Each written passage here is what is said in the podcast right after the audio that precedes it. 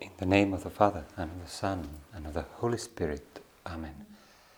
My Lord and my God, I firmly believe that you are here, that you see me, that you hear me. I adore you with profound reverence. I ask you for pardon of my sins, and for grace to make this time of prayer fruitful. My Mother Immaculate, Saint Joseph, my Father and Lord, my Guardian Angel, intercede for me.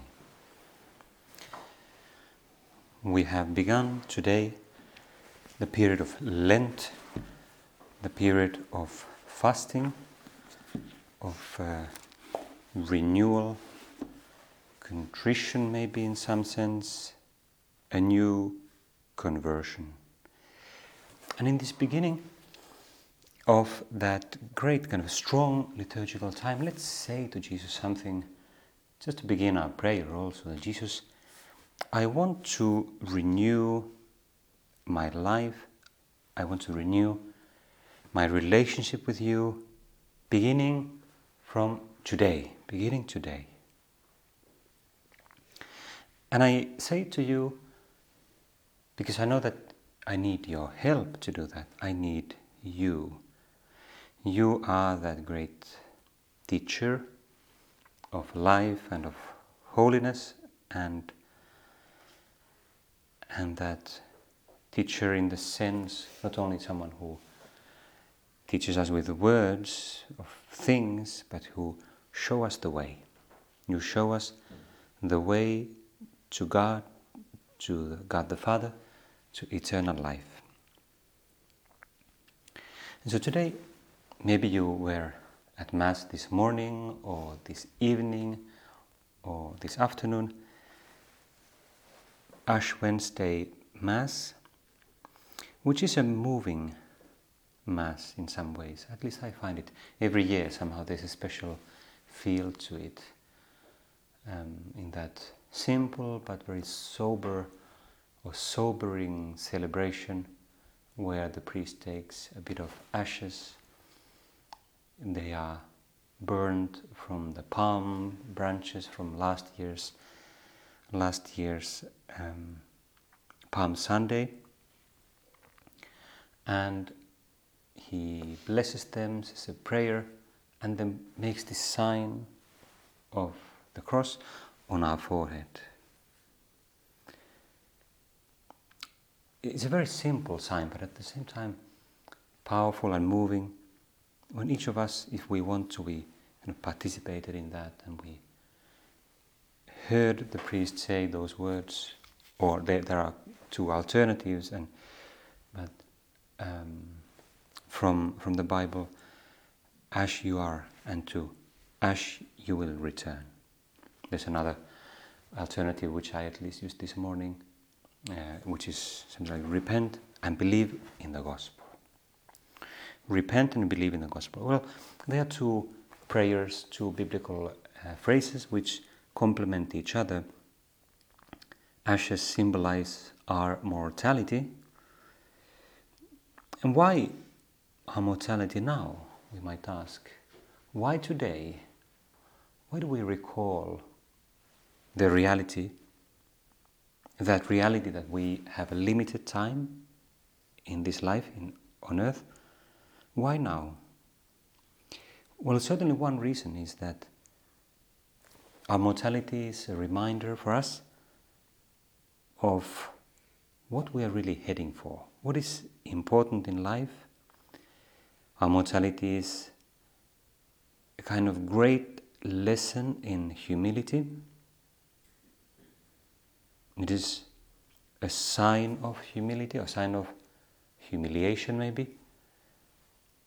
We have been created in God's image and likeness. We have been called to eternal life. But because of that reality of sin and that battle between good and evil in our hearts, we are on the way, and we must realize that we must be humble. It is a reminder that this life ends, and sooner or later we must and we should convert and do penance, a renewal.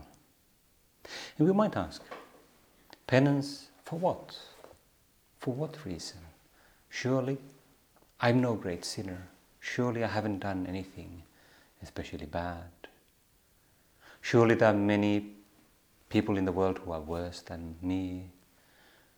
Surely I have never killed anyone, or I have not done anything remarkable. And in this prayer in the beginning of Lent, Ash Wednesday, we can say to Jesus, well, I don't want to, I want to reject that kind of superficial attitude, superficial idea of what penance is about, and to understand that the really important thing is my relationship with you. And in a relationship, even little things are important. I want to have today, in this beginning, a delicate, a delicate love towards you, my Lord. My Lord, I want to have a, a good kind of sensitivity of conscience. A good sensitivity of conscience is different from scruples, being scrupulous, someone who is always afraid if he or she has done some serious sin, if they have fallen into mortal sin, when they have killed a fly. No, scruples arise out of uh, fear and a kind of unhealthy concern for oneself.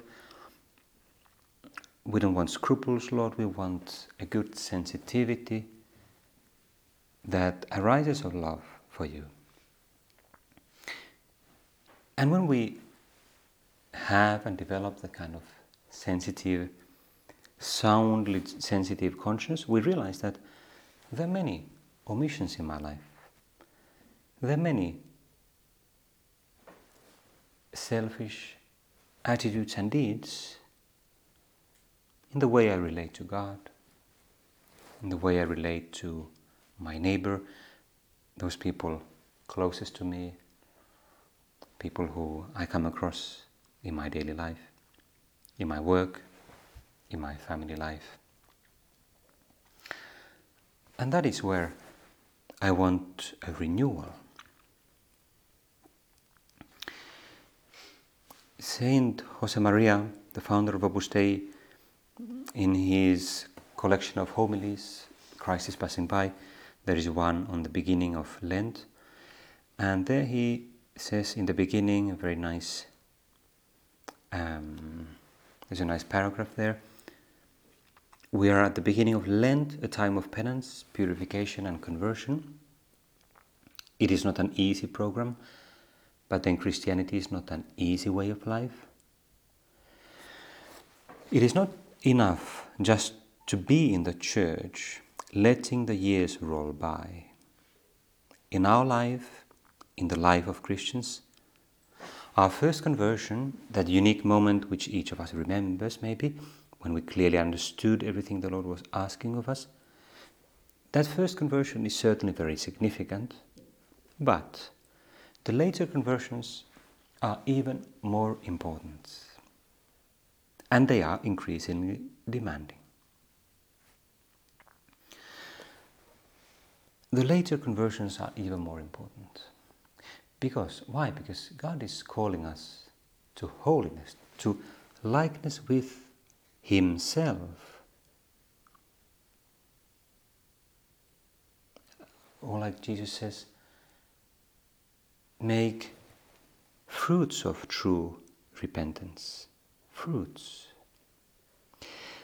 To facilitate the work of grace in these conversions, we need to keep our soul young. We have to call upon our Lord, know how to listen to Him, and having found out what has gone wrong, know how to ask His pardon.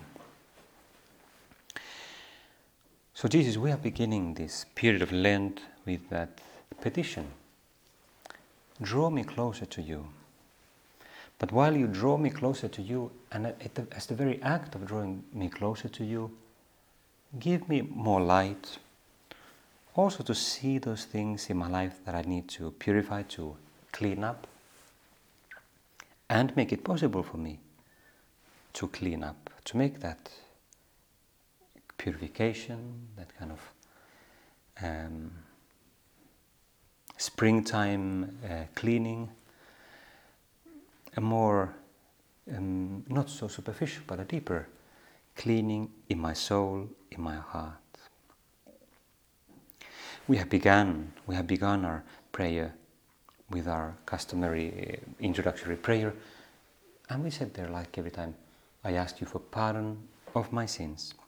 And today, in particular, Jesus, I ask you for pardon of my sins, but while I ask for that, I ask you to help me to see, help me to see that I may understand what I need to purify. And let's go to the Gospel of today's Mass. It is Ash Wednesday. The Gospel reading is from chapter six of Matthew, and it gives kind of that outline. It uh, is the text that the Church proposes for our meditation today, because it is kind of a synthesis of those three elements of uh, Lent: fasting or almsgiving, prayer, and fasting. It's not only fasting, and that's very good to remember. Actually, it's not even, in a sense, it's not the first thing.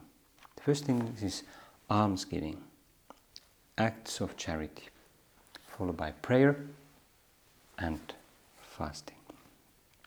Let's listen to what Jesus says to us. We know this, we have heard this before, but let's listen to it again, because it always helps us to listen to those words of Jesus our Lord. In this reading, Jesus highlights the importance of the fundamental attitude for, with which we do what we do. He says, "Beware of practicing your piety before men in order to be seen by them, for then you will ha- have no reward from your Father who is in heaven." And maybe the thought might come to you now that, oh, you went to Mass this morning and the priest made the uh, sign of the cross on your forehead. Or was this kind of uh, act of piety to be seen by others? Well, don't worry, don't have scruples about it. If you had, you could always wash the cross away so that no one sees it. You can wash it freely, it's no sin to wash it, or you can, you can leave it if you prefer. There are no rules in these things. For then you have no reward from your Father who is in heaven, which implies a promise. Acts of piety, good deeds towards neighbor and God, will be rewarded by God if they are done for His glory. A great promise. Thus, when you give alms, sound no trumpet before you, as the hypocrites do in the synagogues and in the streets, that they may be praised by men. Truly I say to you, they have their reward. But when you give alms, do not let your right, your left hand know what the right hand is doing, so that your alms may be in secret, and your Father who sees in secret will reward you. An important uh, emphasis that Jesus makes. God the Father, God who is like a father to us. He wants to be a father to us. He's calling us to be sons and daughters, simple children before Him. And He sees everything. And He sees and He wants to reward us for those things that we do in secret. A beautiful promise. It's an invitation to that kind of very intimate, kind of loving relationship, exactly loving relationship between a father and a child. And when you pray, you must not be like the hypocrites, for they love to stand and pray in the synagogues and at the street corners, that they may be seen by men.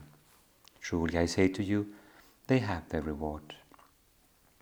But when you pray, go into your room and shut the door and pray to your Father who is in secret, and your Father who sees in secret will reward you. And then a bit later, there's the, the, the reading of the Mass jumps over the Our Father, which is a very important prayer, but it's not the main theme here.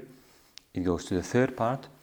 And when you fast, do not look dismal like the hypocrites, for they disfigure their faces, that their fasting may be seen by men. Truly I say to you, they have their reward. But when you fast, anoint your head and wash your face, that your fasting may not be seen by men, but by your Father who is in secret. And your Father who sees in secret will reward you.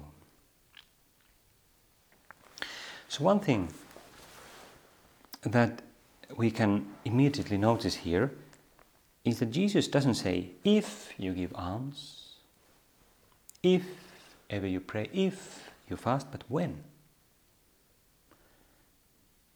When you do that, and it is very good that you do it. Almsgiving, acts of charity, of mercy, praying and fasting. We're really invited to do all those three. Of course, in the if we think about concrete things to do in the period of Lent, there are many other things we can do. In particular, sacramental confession.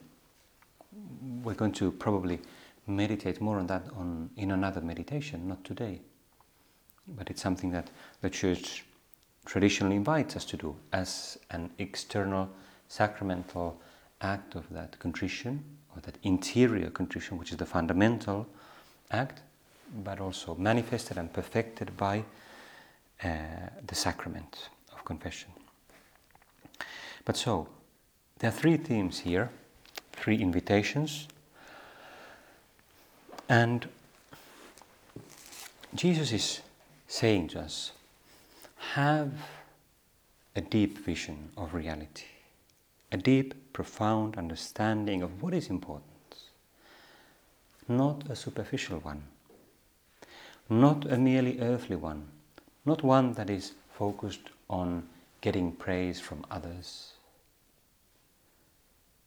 And we can ask ourselves, as we meditate on this and we pray about this, Jesus, what is my habitual attitude? How do I habitually, normally, in my ordinary life, how do I do, do I mainly think about what others think about me, how they look at me, what they will say about me?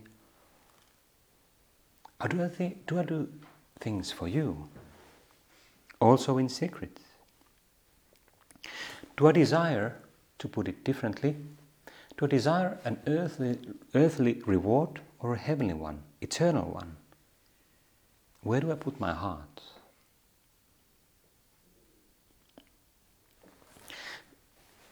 It is a funny expression that Jesus uses here at the beginning. When you give alms, do not sound a trumpet before you, as the hypocrites do in the synagogues and in the streets, that they may be praised by men. I've never seen that. Maybe it was done in the times of Jesus. Maybe some people went around, maybe they were quite uh, wealthy, and, uh, and then they paid for some trumpet player to come along. Now I'm going to go and give some alms to the poor. And then the trumpet player would go, da da da, and this great benefactor is coming, and they would come in their long robes and uh, maybe in their carriage, and then put little coins there. Nice, there you go, and then go, continue, da da da. Everyone would, wow, he's such a rich man, he's so good, he's so generous. Maybe. Maybe it happened. I don't know for sure. And that sort of things happen in our time also. One thinks of, for example, some universities or other institutions that ask for donations, and then there's whatever this person who gives a great donation, he gets a lecture hall for his name, with his name, or he gets a whole building named after him. Oh, that great benefactor, yes. Well, he's not doing anything, strictly speaking, sinful. There's nothing unjust about it. But that's what he gets. His name on the building. It's a nice reward, but a very not a very lasting one. And Jesus, we don't want to aim for that sort of fleeting, momentary rewards. We're not going to give any big donations in any case, and we don't need to attract attention with little things. We practice charity in our daily life with the people around us. Or fasting. Maybe we don't do any fasting that would make us look dismal. But maybe this is something also to consider now that we are beginning this time of Lent. Mm, many of us, many people, or m- many Christians and even others who begin a time of Lent think, okay, this time for these forty days I'm going to give up sweets, I'm going to give up chocolate, or I'm to give up, going to give up alcohol, I'm going to give up uh, tobacco, or whatever, something like that, because it's bad for me. But maybe, and it's not a bad thing to give it up, but maybe they think, and then by the end of this period, I'll be slimmer, I'll look more beautiful, I'll whatever. And in a funny way, one ends up putting one's heart to that earthly, earthly reward. And one, I think, maybe we could also think, okay, those are not bad things to do, but maybe we can fast from vanity, for example. Fast from wanting to appear cool or pretty or whatever before others. I mean, that could be, for example, to look less in the mirror, or to look less at my clothes, or what I think about, or the social media, always checking, have people liked my picture, have people liked my message. We could fast from that sort of things in order to put our heart more in God, in order to foster in our mind, in our soul, a deeper vision of what is important. And the prayer, of course, Jesus talks about going into your room and shutting the door and praying to your Father who is in secret. But does he only talk about your own room, your physical room? Well, a traditional interpretation is that Jesus really means heart.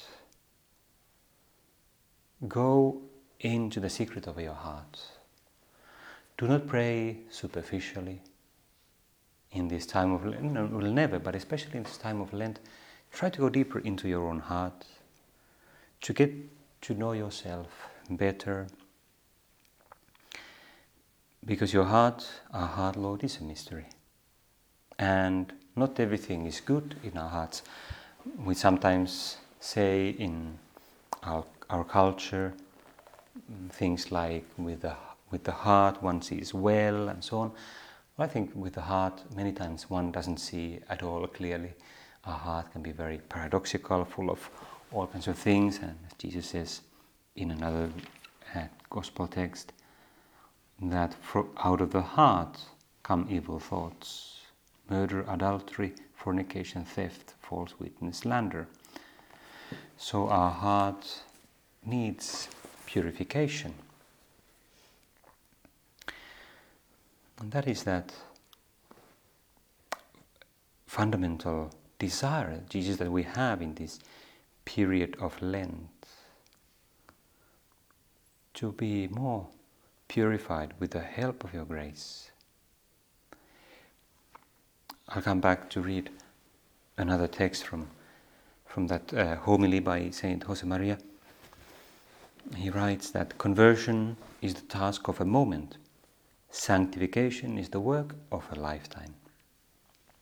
The divine seed of charity, which God has sown in our souls, wants to grow, to express itself in action, to yield results which continually coincide with what God wants.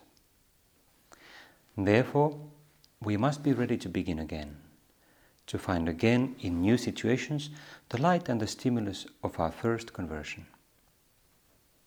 And that is why we must prepare with a deep examination of conscience, asking our Lord for His help, so that we'll know Him and ourselves better. Know Him and ourselves better. Charity, the divine seed of charity, that charity which God has um, put into our hearts in our baptism and in our faith. God has given the gift of the Holy Spirit to our hearts, and it should grow. And in a sense, charity is that great theme of the whole period of Lent. The essence of Lent, the essence of this period, is not self-denial. Self-denial is a means. It's the path. It's that method. But the goal is to grow in charity, the increase in charity. In a sense, we could say, we come back to these three elements of Lent, uh, alms, prayer, and, and fasting.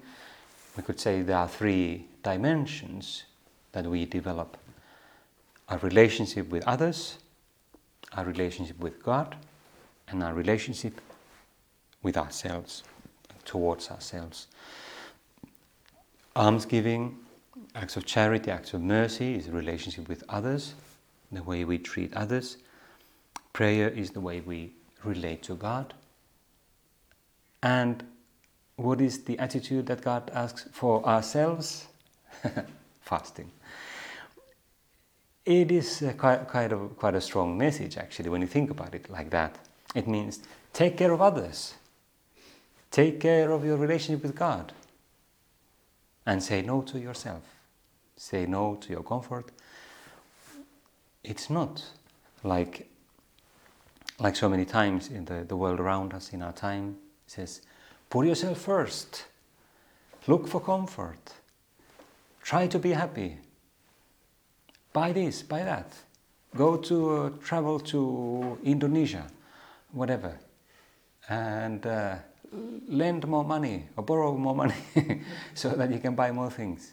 It's constantly like, think about yourself. And Jesus says, no, don't think about yourself. Don't think about your comfort. Think about the others and think about God. That is the way, that is the way to follow in the footsteps of Christ, our Lord and our teacher. And in that sense, we might say there are really only two key elements. There's love and prayer, charity and prayer. And even fasting, or more generally mortification, acts of self-denial, is a kind of prayer. Prayer of the senses, as some saints have said, kind of a expression, bodily expression of our nothingness, of our need, of our desire for God's gifts instead of uh, physical comfort. Now we already have to be finishing our prayer. Um, maybe one thing, we haven't concretized much the question of fasting. I'm sure you can have some some ideas also on your own. It can be, it can be um, yes, it can be have less food and so on, but but maybe it can be other things, like with social media, with your your internet, or with uh, mobile phone.